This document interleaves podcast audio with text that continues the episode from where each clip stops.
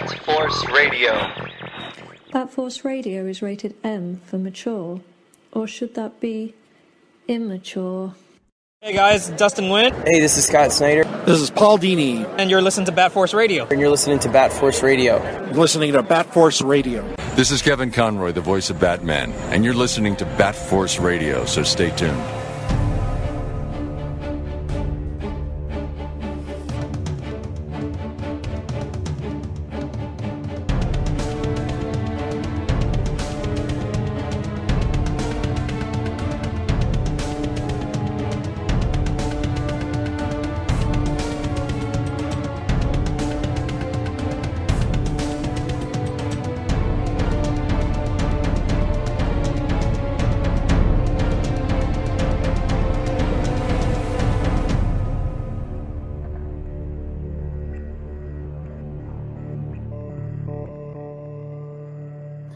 Welcome back to Bat Force Radio, the DC Batman podcast with no limits.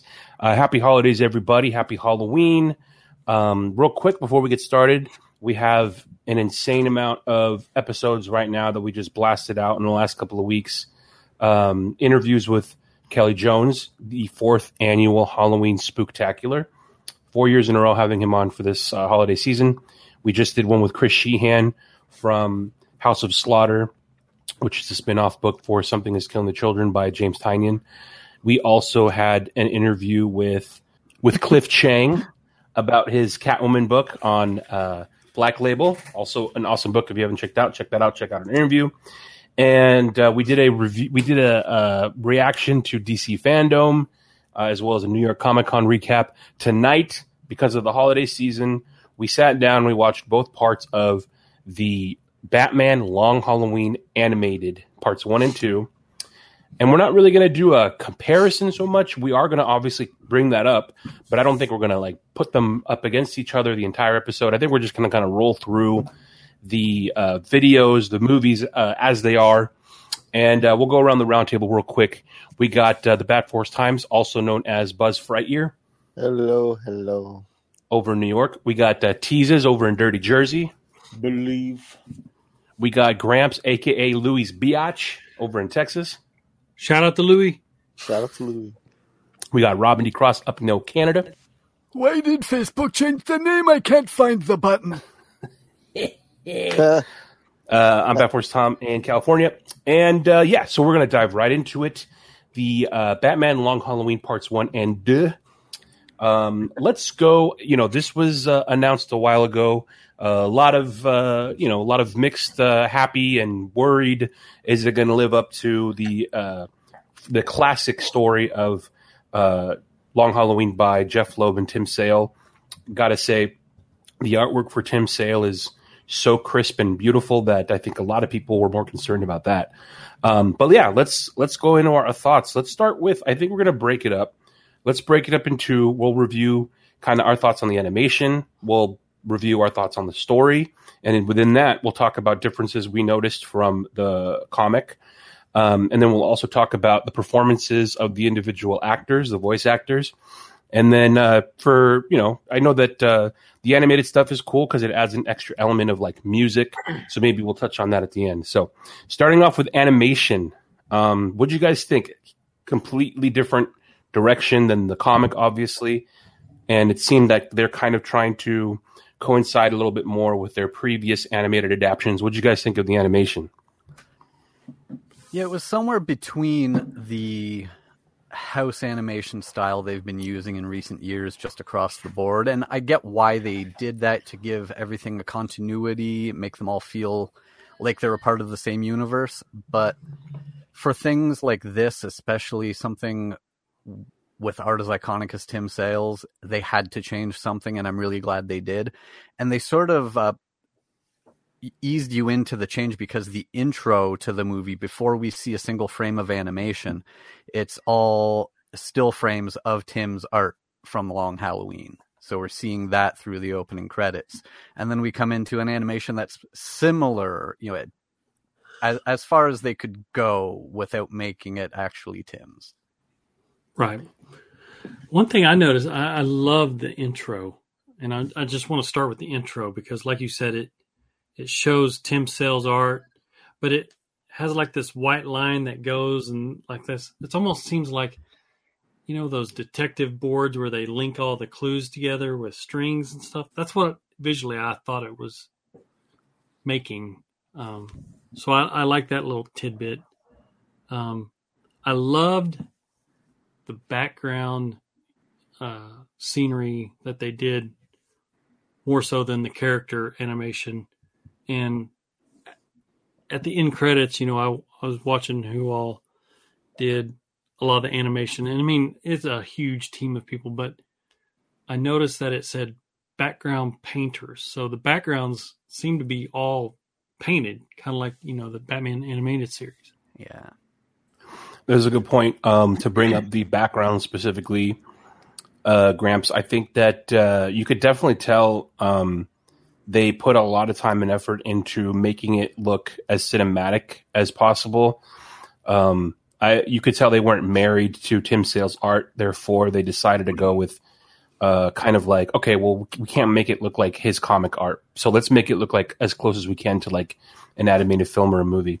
And I did think I did think that was a pretty pretty cool what they did, like uh, the chase scene where Batman is chasing down um, one of is it Falcone? Oh no, he's one of the dudes, one of the assassins. Um, that whole sequence, you could tell like they really took their time and they made it look, you know, very uh, cinematic. So yeah, kudos to them for that. Anybody else on uh, animation thoughts? Um, I'm on board with everyone else. I, I think the homages to uh, Tim's art really just set the tone and along like you see these slow moving panning uh, photos and you start getting locked into like the score and you feel really excited that something special is about to happen. Um, and i think it was a good way of like really starting the story and giving him that credit because at the end of the day they have to generalize the art style because it's just so specific the hand is so and style is so specific to what we know. But in order to introduce that to new fans i think that would take away from the actual story Oh, so shit. You know, it, the- it it made sense to me as much as I wanted it to be more stylized. I also appreciate that it was kind of in that continuity of the other uh, cartoons uh, movies as well. he's kind of right because here's why I was thinking. You know, I, you know, the Jeph Loeb Tim Sale stuff's like my favorite stuff ever. And the thing is, I thought about this for a while, and I think if they did adapt Tim Sale's style in animation, I don't think it would really work. I think it would be too Looney Tunes um, because it's just too stylized. It's too elongated and exaggerated. Um, I th- it, it it would it might look just too weird if they did it because uh, on on paper it's it's it's gorgeous. It's artwork. It's fine art, you know. But to animate that those exaggerated features on the characters that might be a little weird. I think if you look close enough at the style guides and the characters in the movie, you see Tim Sale, Tim Sale there. You see the piano teeth to an extent with the Joker there. You see, you know, his his, uh, influence in Ivy and everyone. You, you, he's there, and I, I think, you know, I, I, it would it would just be all over the place if they really went too far. I know that was the biggest gripe amongst certain people, but um, once you get past that, um, the animation cells, the back, the backgrounds. Uh, I was very happy with the backgrounds because one of my gripes with animation, some DC animation or an animation in general, sometimes is is lazy ass backgrounds. Um, and you see a lot of detail and mood in this one. Um, I think the team that worked on this, you know, they they they un- understand how um, beloved this story is. So I think a lot of people took it very serious, and uh, um, I th- yeah, I I think they found that balance because if you look close enough, there is some Tim Sale there, but it's you know, it, yeah, I think they, I think they did find a decent balance for it. Yeah. I would Now- it'd be cool to get some figures out of it actually. Oh yeah, Yeah. like Yeah. you know Falcone's penthouse and, and building, man. That was like that made me feel like I was literally in like uh what made me remember that I was like when I visited the Empire State Building, and uh I was like, man, they they really brought that to life in a way. And then Wayne Manor, how vast and huge it was. I mean, you never really kind of get that sense of how big it is in the books, but then when you see it in this animated, and, you know, they show those big shots of like the main entryway and how small he is compared to like, you know, it looks like the main room is three stories tall. It's, it's huge, and then you have, especially when ivy comes in and it's all covered in the ivy. I really love that. Yeah, good point on the Wayne Manor. Um, something that I kind of uh, was uh, noticing, and I don't think they do enough of, is um, that really makes you look and see how rich Bruce Wayne is. Um, at one point, he comes down and he asks Alfred, "Where you know any coffee?" And Alfred says, "It's in, it's in the study." And he, so he goes into a completely different room just to have, be served his coffee. And then you go into the study and you see it's completely lined wall to wall books. And I remember thinking, God, fuck, God damn, that is a great fucking looking study. I That's would, a I lot would, of dusting for Alfred, poor guy. I would love to have that study like that. Um, yeah, and uh, I think uh, I think uh, Buzz Frightyear is right on the money. With I don't think you should even ever attempt to adapt Tim Sale's art. It's just uh, you can't you you can't compare. It's just it's phenomenal. And as I'm flipping through the Absolute Edition of it, um, one thing that that I'm glad that I didn't do was read this before watching the film because you forget how the splash pages that they do in this story are so epic and insane and each page is like a print. And um it's just you can't touch that kind of stuff you know like it's so stylized it's so specific um the way they use shadow. So you, you kind of had to go the route that they went with trying to make it a more uh, easily digestible um, mass audience kind of look. And it, it did seem that it fits better with uh, some of the other animated films that they've done because they are like what Robin was saying in that style. So yeah, I don't think any of us hated the animation. It sounds like I think we all kind of accepted it for what it was. It Well, sounds like they did. They they made it.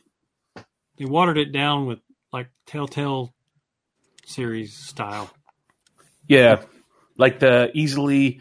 Uh, I don't want to. make I don't not in an insulting way, but you know, uh, easily. Uh, easily eaten up by the mat you know what i mean? Like it's not mcdonald's in a bad way but it's like you know you know people are going to be able to anyone can come in and, and enjoy it so.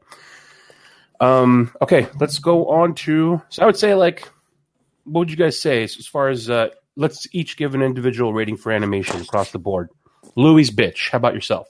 Um. Well, this is a two part question because you've got the character designs versus the backgrounds.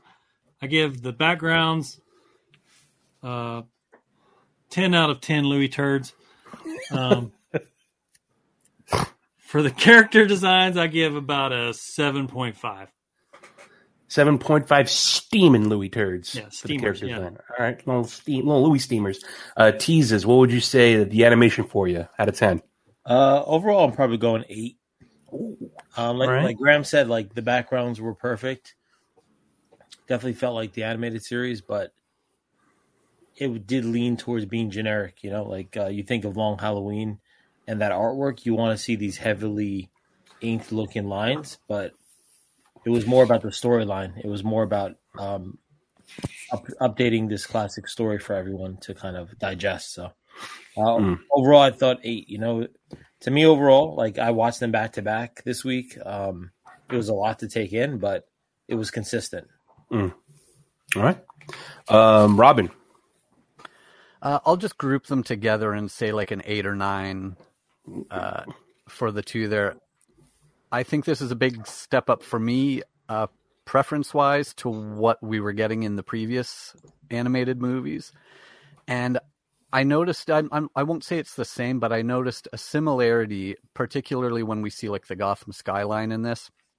It looks kind of similar to what we've seen for the upcoming animated series that they're doing. So I wonder if between that new series and something like Long Halloween calling for a different animation style, I wonder if they're just sort of revamping what the house animation style is now and maybe we'll see something more like this. But uh, I I did like how I did like how this was a lot more shaded. You know, you had a lot more shadows and there's a lot more depth than than what we've seen in the recent uh, I can't remember some of the other ones. I, I've missed so many of the recent ones, and I think like the hush and everything. But uh, yes, like some of the things they made so many changes that I just didn't uh, set aside any time to to get to them. Mm. Okay. Um, Buzz Frightyear, what say you on uh, your rating scale for the animation? Uh, you know, you know what? Now that I think about it, I'll give it an eight point five because. Uh, wait, well, you know what? Um, well, here's the thing. uh, Like, let me. Uh, I'll backtrack. Like, you know when they. Uh, well, it has more to do with story, but it's like sometimes you want a different. You want a remix of something. You want. You don't want something clones. Like when they changed the animated uh movie, the Hush story, and they changed the story a little. I, I kind of like that because it was like we already know the story. Give us something a little different for fun. So with this, you know, it's a little more chic. I- why why I went with eight point five is because I'm thinking about the scenes where uh, the animation, like when he's in Gordon's office, and it's so it's a lit, you know, that low light, that warm light, and that mood. You know, the, it, it's that's what I like. Gothic, you know, Gotham Detective Noir. Um, you know, just and and and even when they're in Arkham, the mood, this whole animation. You think about Catwoman's suit, and I was like, you know, if they would have adapted the big eared purple suit to animation, that would not have worked. so you got to really think about everything they did for this and how it, it, it kind of makes sense. So, and it looks, you know, it's just really nice to look at. Did anybody get the steel books? Uh, wait, what was what was the question? Did anybody get the steel books? Oh, like the No. Uh, Because I've, I've the- just watched the digital edition so far. with the connecting cover. Yeah, because the artwork on the steelbooks, being that we're talking about animation art, the artwork on the steelbooks is really nice as well. Um, really detailed and sweet. So, But, but also very different from the- the animation style in the movie. yeah, so it's it's kind of like they're That's how they get you. that they're like you know it's like hey you know we, we had to make that we had to fit the animation this way, but don't worry we're, we're very well aware of you know where it comes from. So Yeah. You Shout Shout out out to, make uh, a, a collected copy. yeah, like they with Dark I'm- Knight. They like with Dark Knight Returns. They put out issue, you know, volume one, and everyone grabbed that. Then they put out two. Everyone grabbed that, and then a couple months later, oh, here it is all together. Yeah, as, remember as one that movie. really that really shitty figure that came with the Dark Knight Returns? Uh, What it, it wasn't it like a, a like yeah, a the little gumball Batman and the style little figure? Joker. this guy? I can't. Yeah, and the Joker Is came the with, came uh, with with part two. Yeah, you know how much this is worth? Yeah, Yeah, he they're goes for a lot. A lot of money. He does go for a lot. That- that's that's Louis though. Well, that's what he's Helen I, Harrison. I remember Gramps years ago posting. Uh, was it a video with him uh, on the turntable? Yeah, that's Oh yeah, I need to that. search That or back the up. Dustin Nguyen uh, fat little Gotham one. Yeah, I love that one too. He's so chunky. Um, shout out to Scott McGrath who uh, did the layouts and put the art together. He didn't do the art, but he did the layouts and he put the artwork together for those steel books um, of Maggot Stomp, uh, Death Metal. If anybody wants to get their fix of Death Metal, check out Maggot Stomp. Uh, anyways, uh, okay, so wow, I mean, I'm pretty impressed with. Uh, everyone seems to give it a pretty decent high ranking for animation. We are being very fair, very balanced this evening. Um, Fox News esque, I would say. Uh, moving on uh, to story, I think this is where we can get we can really sink our teeth in the nitty gritty. Um, they had a few changes with the story. Uh, there were some very big changes, and there were some minor changes. But like uh, like Buzz Frightyear said, uh, I personally was hoping that they would have changes because you know um, why give us the same thing? Change it up a bit, you know, make it your own.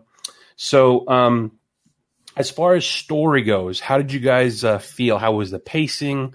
Um, did you enjoy the changes? I think a big one for me that I noticed, like right off the bat, is uh, the Batman Catwoman relationship. In this one, um, seemed like they had already established a positive relationship and they were working together more so than in the first one where it's more cat and mouse. This one, um, they're like it's like they're together, you know, and uh, they're a team almost. So that was a big one that I noticed. Um, what did you guys think of story overall? Uh, we know going into something like this that there are going to be necessary changes made. You can't have everything the way it is in a 13 issue comic and fit all of that into you know even two movies. So a lot of stuff has to be changed just uh, for the sake of length. But uh, yeah, so as as long as you go in knowing that there are going to be some changes and everything's not going to be a carbon copy, some of the changes were were smart and uh, were a plus. Uh, Teasy Believey, any? Uh, what would you think of the story? Um, you know, I was trying to think of like if this was my first time being exposed to this story. I felt like just the nature of it, there's so many moving parts, but they made it look really seamless compared to the comic. And uh, you know, I kept thinking to myself, man, does this thing need to be two parts? Um, it was a lot to take in, but I Yeah. think it was really smooth, and I, I love the fact that you know Bruce realizes this is one of the times where he realizes, man, I'm I'm I am a detective, and I have to be a detective, and this is a real crime element story, and I like that whole. You know, it had a sense of Godfather a little bit with uh, Falcone, and um, that just made it interesting because it's not what we're used to all the time with Batman. It, you know, Yeah, I uh, yeah. There's uh in the comic there are some very direct nods to the Godfather films, uh, Right. scenes and and things, but they did play up the whole. I felt like they played up the whole, uh, you know, wise guy mafia. Uh, Yeah, They- there, they there- played that there's, up. a, there's a scene where we see Carmine at the table with with some of his guys, and as it cuts in on the scene, you hear him say, "I made I made him an offer, you know." oh yeah, yeah. yeah. and then and then uh, I forget who they're referring to, but they're like, make him sleep with. Did they say literally sleep with the fishes? Yes. They did say that. Okay, so yeah, so just like they're playing up the mafia part hardcore in this. Yeah, that is in the comic, but I feel like they really they really wanted to highlight that in uh, the story here. Um, something that you mentioned, Teasy, is uh, the fact that Batman says or Bruce says out loud, "I wasn't expecting to have to be a detective. Not only a detective, but a good detective." right? So he's realizing it's still early on as Batman for him. So is it uh, supposed to be like kind of your two esque? Yeah, within the first two years, I think, right? Yeah. I mean, I think. Yeah, I mean, he kind of has his shit together at this point, even though like he's not physically fit hundred percent, like when he's trying to keep up with Catwoman, but oh, Yeah, um, he's he pretty much knows what he's doing at this point. yeah, Long Halloween is year two. Dark Victory is year three. Okay. There, there, there's So- a part in this where uh, Gordon kind of lays it down for him. You know, when they have the suspect uh, in Gordon's office, and Batman, you know, kind of goes too far with the interrogation, and Gordon releases him, and he tells him, you know, something along the lines of, "You've got a lot to learn about being a detective," and uh, Gordon says, you know. th- it's a lot more than than finding the suspect. You you have to know what we can get out of him. He's a small fish, and we have to know what we can get out of him. It's interesting to see uh, that where uh, Batman is learning from Gordon as they go. That's kind. That was kind of that, that was uh, t- tip of the hat to uh, the writers on that one. Um, Yeah, because even in the in the comic, I felt like he has less control than what it was in the cartoon. Like in the comic, he's not afraid to kind of stomp some people out yeah, before interrogating them because he knows like he wants to use brute force to kind of intimidate these guys. Bruce Force. Uh huh. Bruce force, yes. Uh, Louis bitch. Your thoughts on story? Sucked. No, I'm kidding. Moving on. Okay. Yeah, Uh, no, I mean the adaptation for for a movie animated feature it made sense. Um, you, know, they stayed true to the theme and the concepts, but just like most adaptations, they've got to um, you know kind of compartmentalize or you know make changes to make it flow, and also you know some of that um,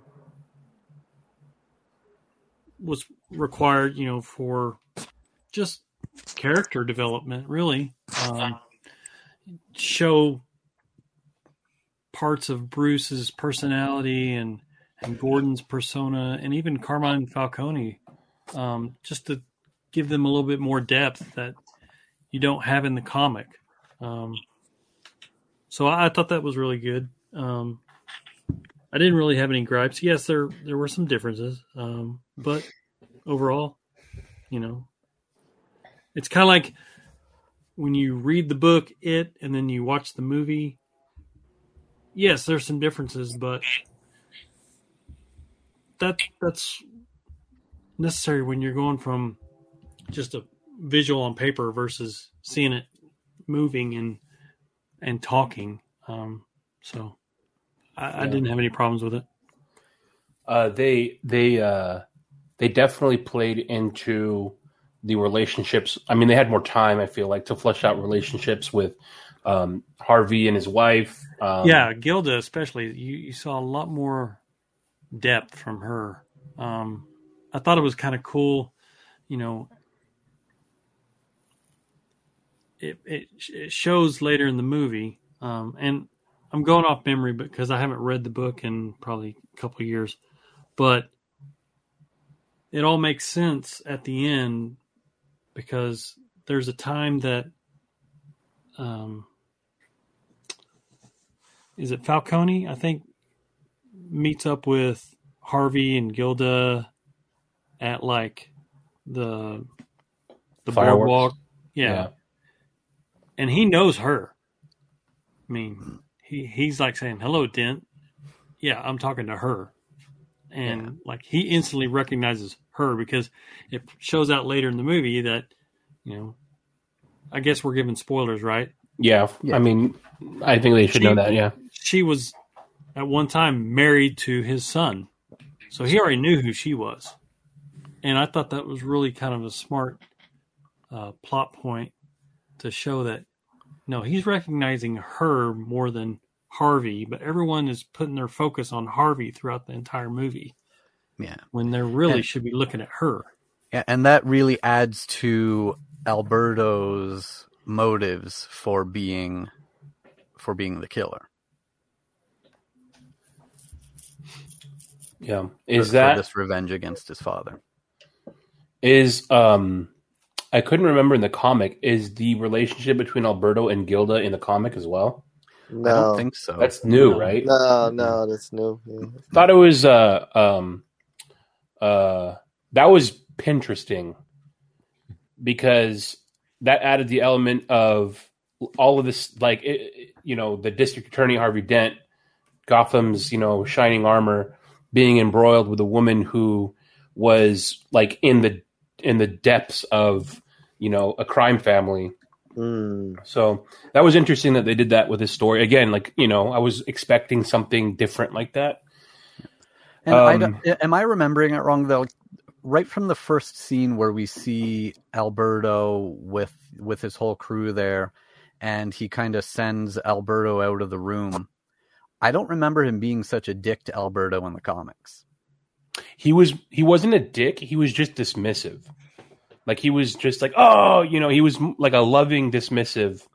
Yeah, um, like it, yeah, but like in this, he said, you know, go do your crossword somewhere else, and he referred to him being, you know, thirty going on thirteen or whatever he said. I didn't the whole room sense. laughing at him.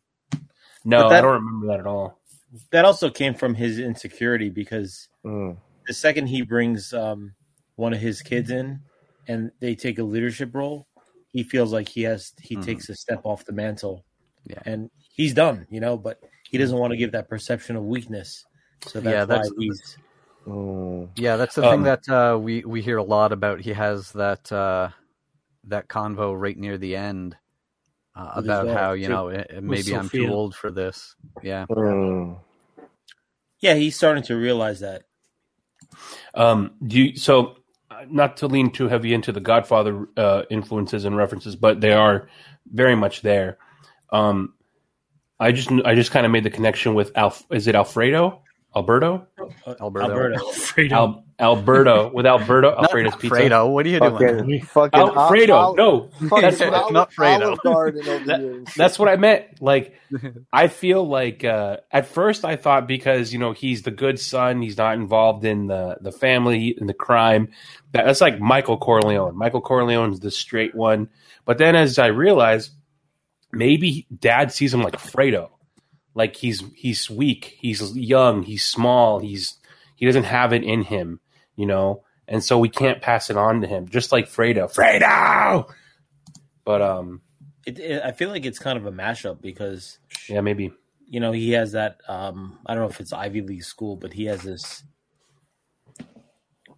intelligent, super intelligence, and his father's more street smarts. But Yeah. He, his father, just wants to keep him at bay.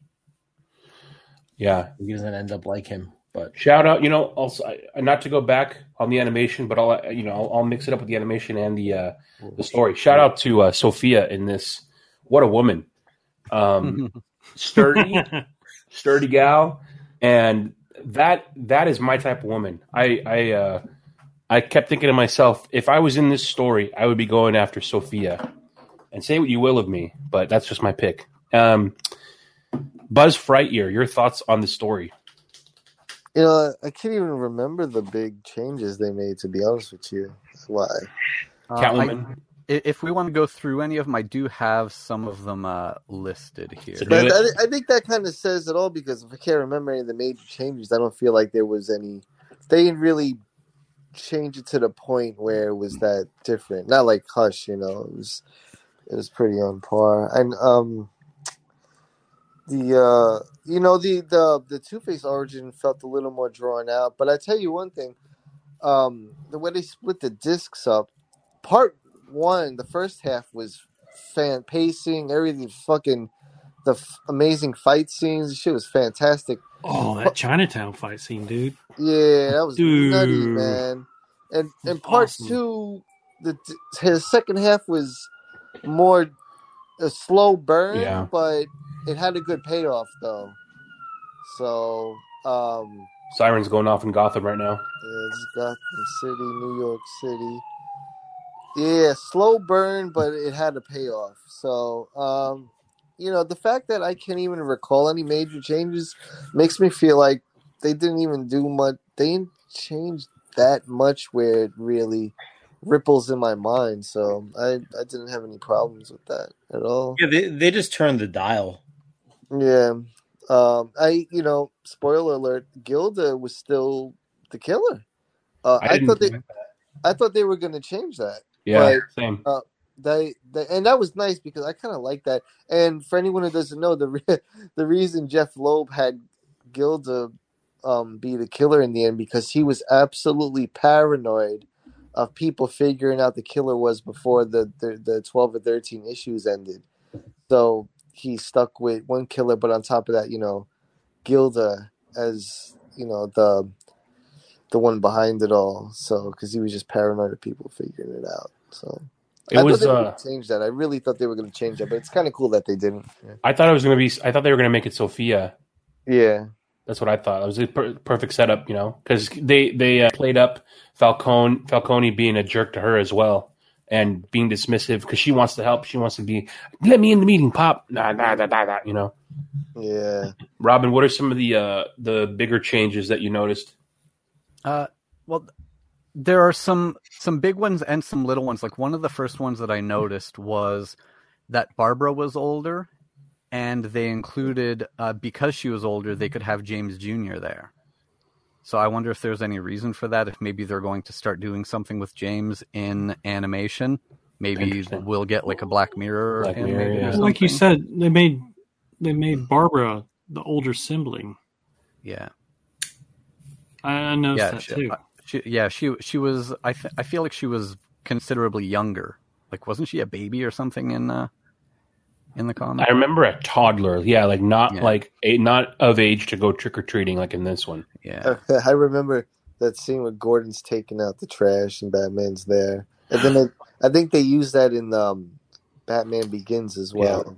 Yeah, it's kinda- Yeah, because the the the rubber the rubber ba- uh, bottle the bottle the the nipple. Yeah. So, oh so yeah, yeah. someone's being bottle fed. Yeah. Interesting. Uh, they they sort of changed the relationship Batman has with Grundy too, because when he Hmm. chased the guy down into the sewer, he didn't fight Grundy. When he got down there, he just said, "Hey, let me take him, and I'll make sure he doesn't come back." Right. And Grundy just walked away. Yeah.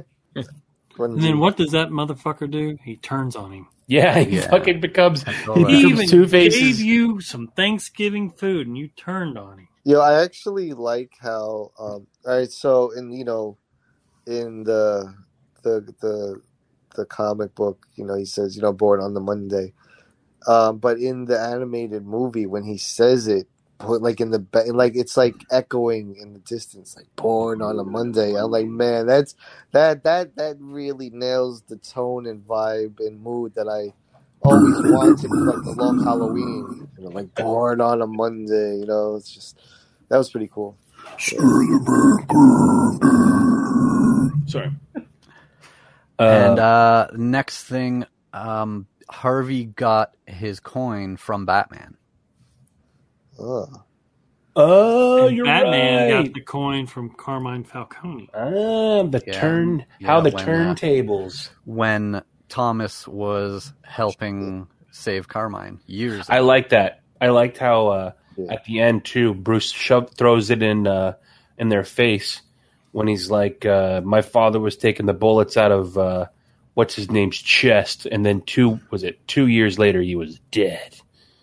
My connection ends there." Oh, I, I also think about um, I, I think I was keeping count of how many fucking times Catwoman saves Batman in this story. It's just it's a bit much, because think she saves him from uh, well, she helps him with the Chinatown fight, and then with Poison Ivy, and then another time I Sophia.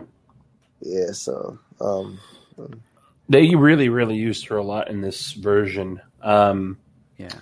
okay. rest, in, rest in peace to that girl who voiced Catwoman. Oh man, what was her name? Yeah, she did a re- uh, she did a really Naya good Rivera. job.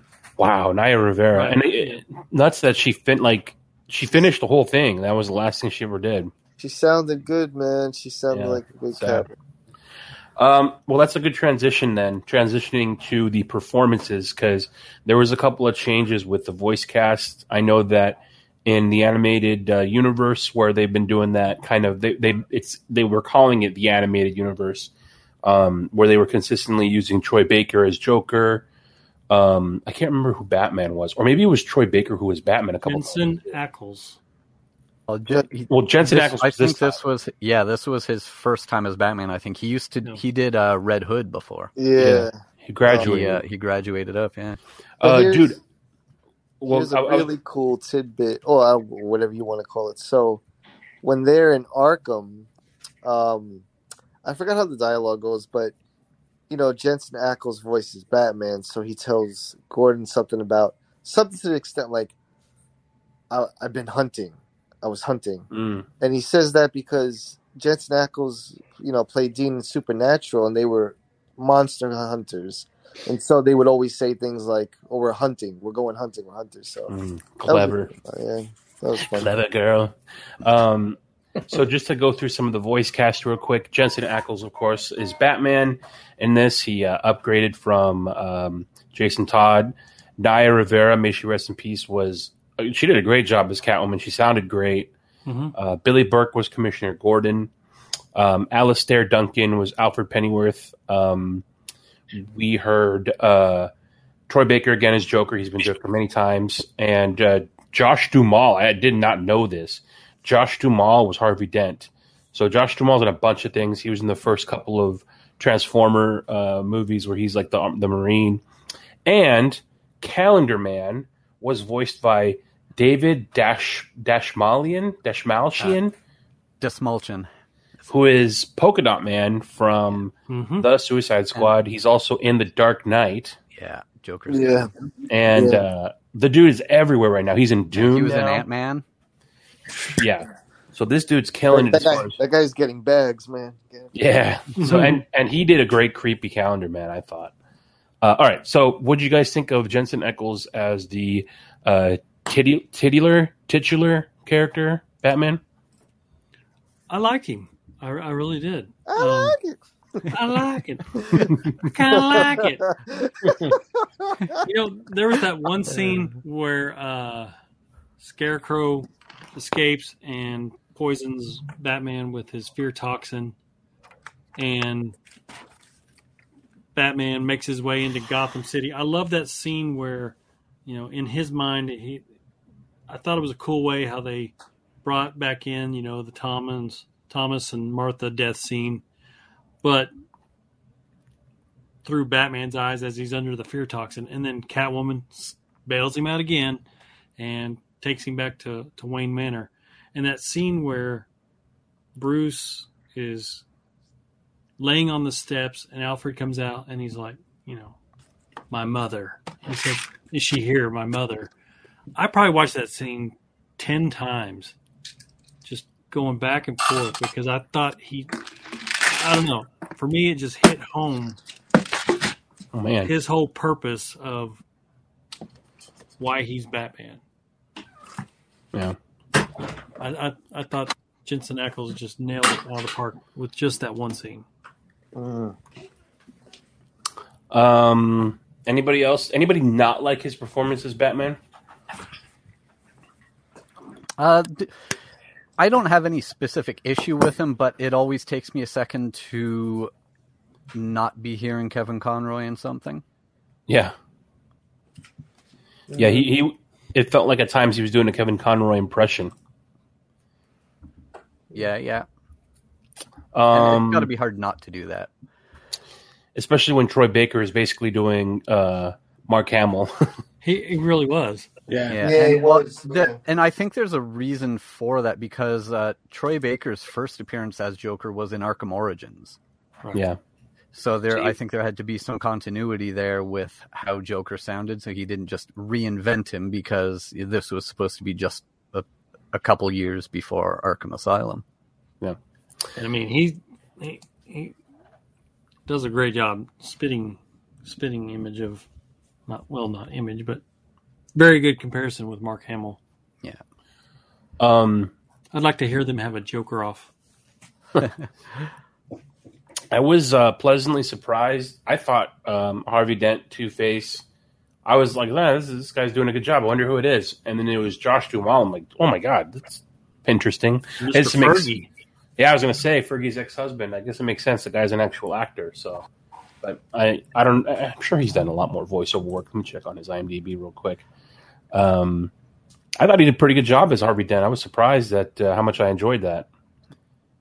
and uh, Um, having having Troy as Joker, I'm I'm never gonna bash having Troy in anything. Uh, he's Joel in The Last of Us, so I will say no wrong of him. Uh, one person we didn't talk about, I want to mention this. Uh, Carmine Falcone is uh, Titus Welliver. oh yeah, he's He is uh, Jimmy in Sons of Anarchy. he's yeah. He was also The uh, the Man in Black from Lost. That dude's been in tons of stuff.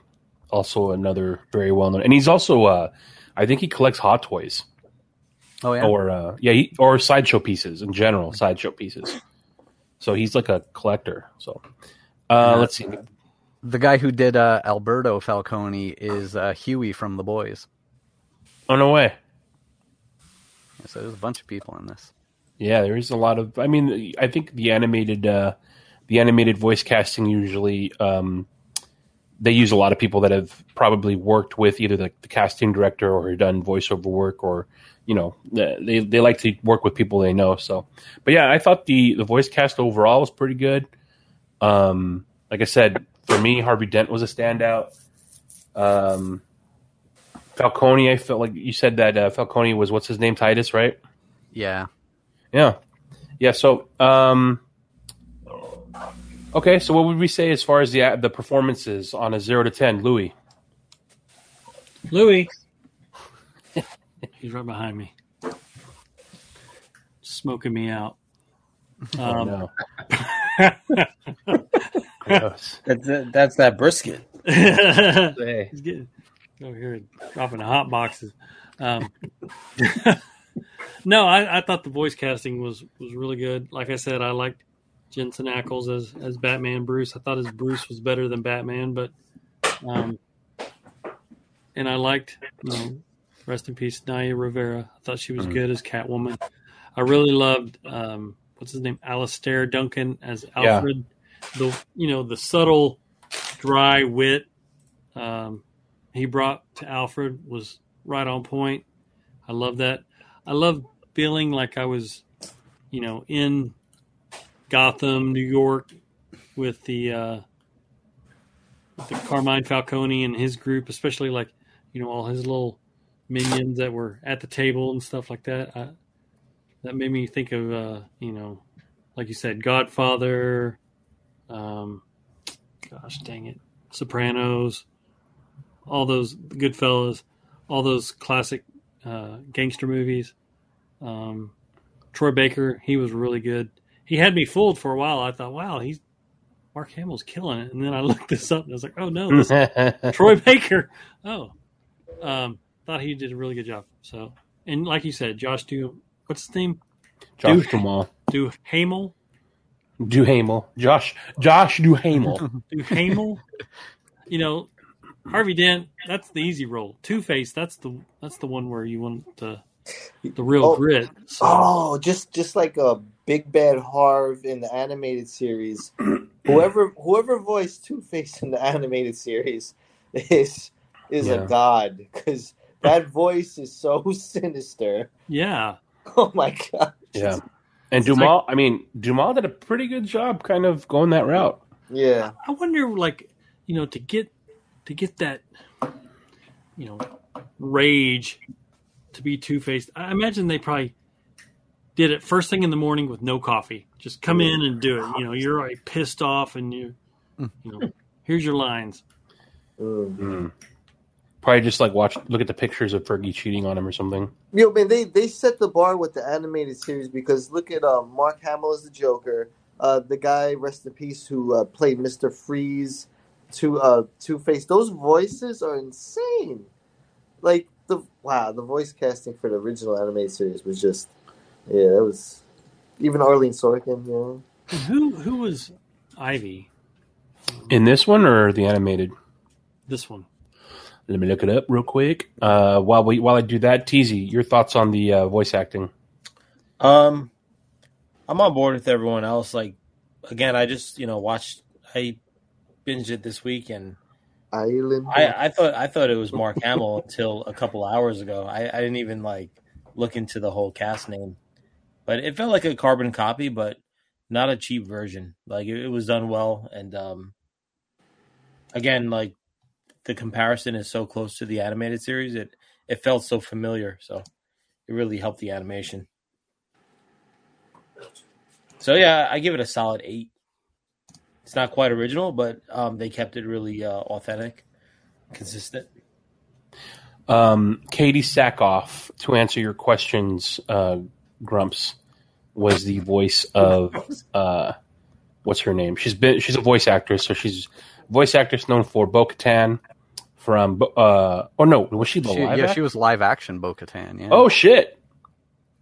Oh, but it says also voicing Bo Katan? But she was okay, so she's li- maybe live she- action. maybe she voiced her in uh, in the animated too. That's cool. So yeah, so she's uh she's the Bo Katan in The Mandalorian. Mm-hmm. Okay. I, I also like that last, you know, when when Harvey started hearing the dual voices. Oh shit! I felt like that was a cool um, transition into him kind of turning into Two Face. Like you know when he starts kind of questioning things and he has these underlying uh, comments that he's thinking, but you know he's not projecting them. Yeah. Mm. Um Buzz Frightyear, your thoughts on the overall voice acting? Yeah, it was fine. You know, it was fine. I no complaints. Uh, standout for me was the guy who played Calendar Man, especially um, in that Arkham scene, the dialogue with Batman, and he's saying things like, you know, uh, or or is it a her or the killer? It, it, like it, and the pauses between them speaking, it just had this this horror uh, horror detective element to it. And that guy's voice was just like unnerving and soothing at the same time for Calendar Man. So it was really yeah that uh, that really stuck out for me. Uh, that was uh, that was good. That was really good. So, Yeah, very very eerie and kind of Yeah, I, I liked how he went, you know, a, a little bit effeminate And yeah, Yeah. He's like, oh, I, I've missed you. It's really insane to to kind of see where that guy's career has taken him. Mm. Um, like, dude, he's he's in Dune and also in a very creepy, um, a very creepy. What do you call it? Uh, role and uh, I mean, like, yeah, it's just it's been crazy to see that guy in the last five years just blow up. Yeah, man. All right. Um. So, okay. Look, I, I thought you know I feel like uh, as as we were uh, going over everything, pretty fair and balanced. Oh, one thing we didn't cover is, and maybe it's not much to cover, but I put in there um, a little spot for the music. What did you guys think of the? Did, did you did you hear the music? Did it change anything for you? Did it add anything? Did it subtract? Did it distract? I love the score. Oh shit. Yeah, there's certain things uh, about the animation, like the animated the animated stuff is cool because you get that extra element of music sometimes, and uh, like Dark Knight Returns, um, it's just amazing. Like you can listen to the soundtrack over and over again. There's a couple other ones that you know it's always it's always cool to hear like an extra added element. Uh, TZ, what do you think of the music? Did you even notice it? Um, more so in the beginning because I was really focusing on Tim Sale's art, but um, Mhm.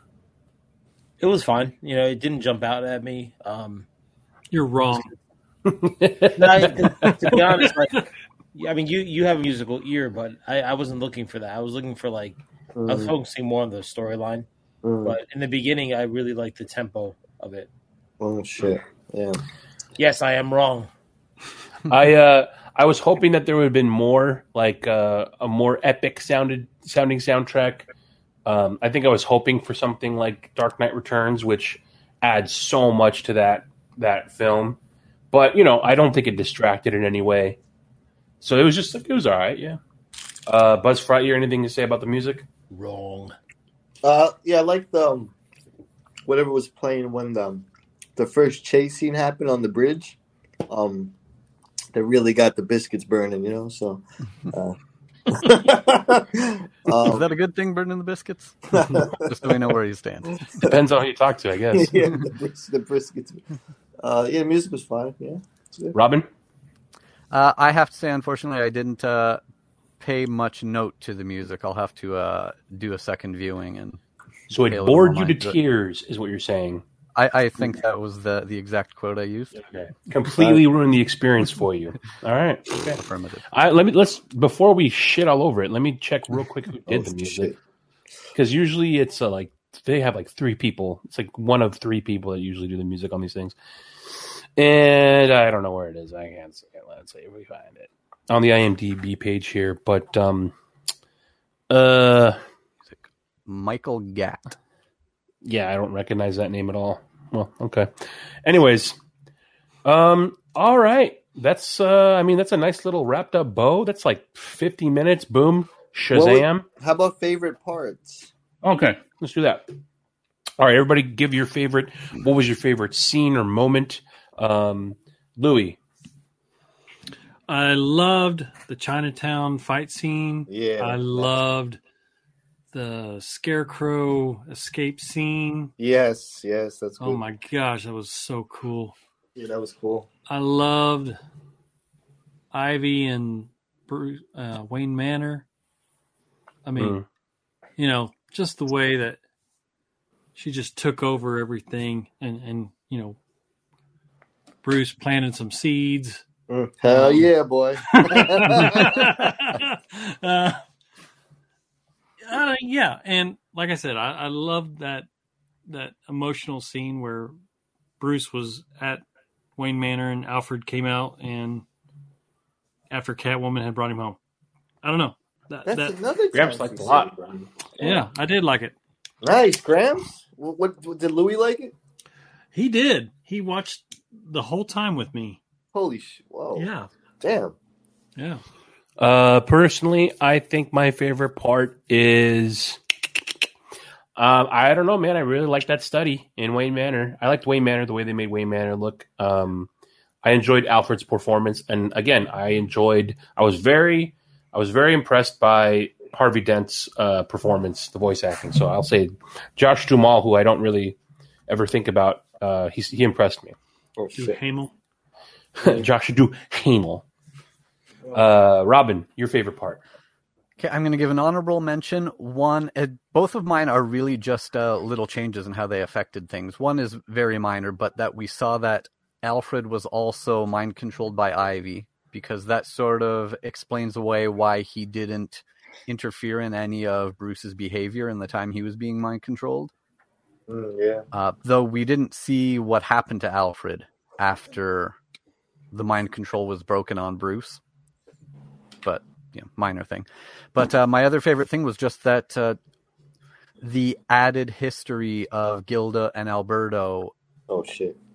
Beefed up the reasoning for there being two holiday killers, for it being you know Alberto, you know having faked his own death and then killed the people who would have been able to to prove that you know like the coroner and uh was it his his aunt i think? Yeah. that figured out the uh the autopsy was fake. And then uh you know and then it we had uh gilda confessing to batman but then we we also know in this version that there's the Mm. history between the between gilda and alberto and that just makes it make a lot more sense that those are Yeah, the two that- who were doing this That Batman gave her pass. You know how many passes Batman gave her? She done fucking murked mad people, bro. That's what. yeah, yeah. yeah, he really let her go. He just That- gave her the pass. Yeah. That That's- um, added some weight to Alberto's death too, because He- you have to assume that it was Gilda that shot and killed him. And you know, as she explained at the very end, you know, the pain and the torture that she was put through by the Falcone family. That was they, you know, when they aborted her child. I'm sure she had some. Well, she did have some rage pointed towards Alberto. What was it that they took care of the child, or was it that like they gave it away? Because I don't, I don't know if I. No, they made it. They they Aborted. it. basically aborted it, and They- that's okay. why she couldn't have a Carmine children. She couldn't have a child with. Oh, Harvey. all right. I get you now. All right, I, I missed that part. Um, I thought it was very interesting the way they made uh, Gilda. It made me, um, um, it made me seem, it made me feel like a lot of it was put on her, which was an interesting choice. A bit sexist, if you ask me, because it made me scared of her as a trifling heifer, and I don't like feeling that way. I don't like feeling that way, and I felt that I was made to feel that way. These, I am not taking accountability for my emotions. I am putting them, I am externalizing them onto the writers of the story. So I will have my word with them on the internet. Um, Buzz Frightyear, your thoughts on uh, what was your favorite part? There's so many, man. Um, shit. I, you know, I love the Arkham scene when they're talking with Calendar Man. I love the the Joker pilot scene. I love the Scarecrow and Mad Hatter scene. Um, I like it because we don't get enough Mad Hatter in anything anymore. When you guys remember when they were doing Villain Month and they had all the one shots of all the villains, you ever notice we never got a Mad Hatter issue? Damn. and you know, it's good to see him in something. So him and Scarecrow kept true to the story. But really, I I love anything that has to do with Batman and Jim Gordon in his in, in Gordon's office late at night with a low lit lamp on the desk, files, paperwork everywhere. That'll always get me. That that's always the best Batman storytelling. Neglecting their families. That's the best kind of Gordon. Damn. There you go. All right. Uh, all right. There we there you have it. There's your Batman Long Halloween parts one and two. Nice gift wrapped for the holiday season for you. Like we said, uh, before we end, please check out the uh, recent episodes that we've done. DC fandom reaction. We got Cliff Chiang with his Catwoman book. We got Chris Shehan with his uh, House of God. What's it called, Robin? House of Slaughter God damn it, Tom and the autumnal.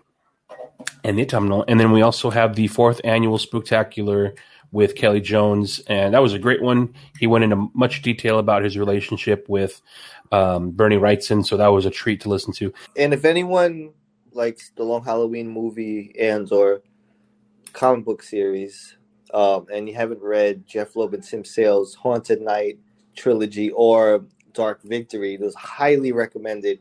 I really hope they do those in in um in animation as well. And Catwoman When in Rome.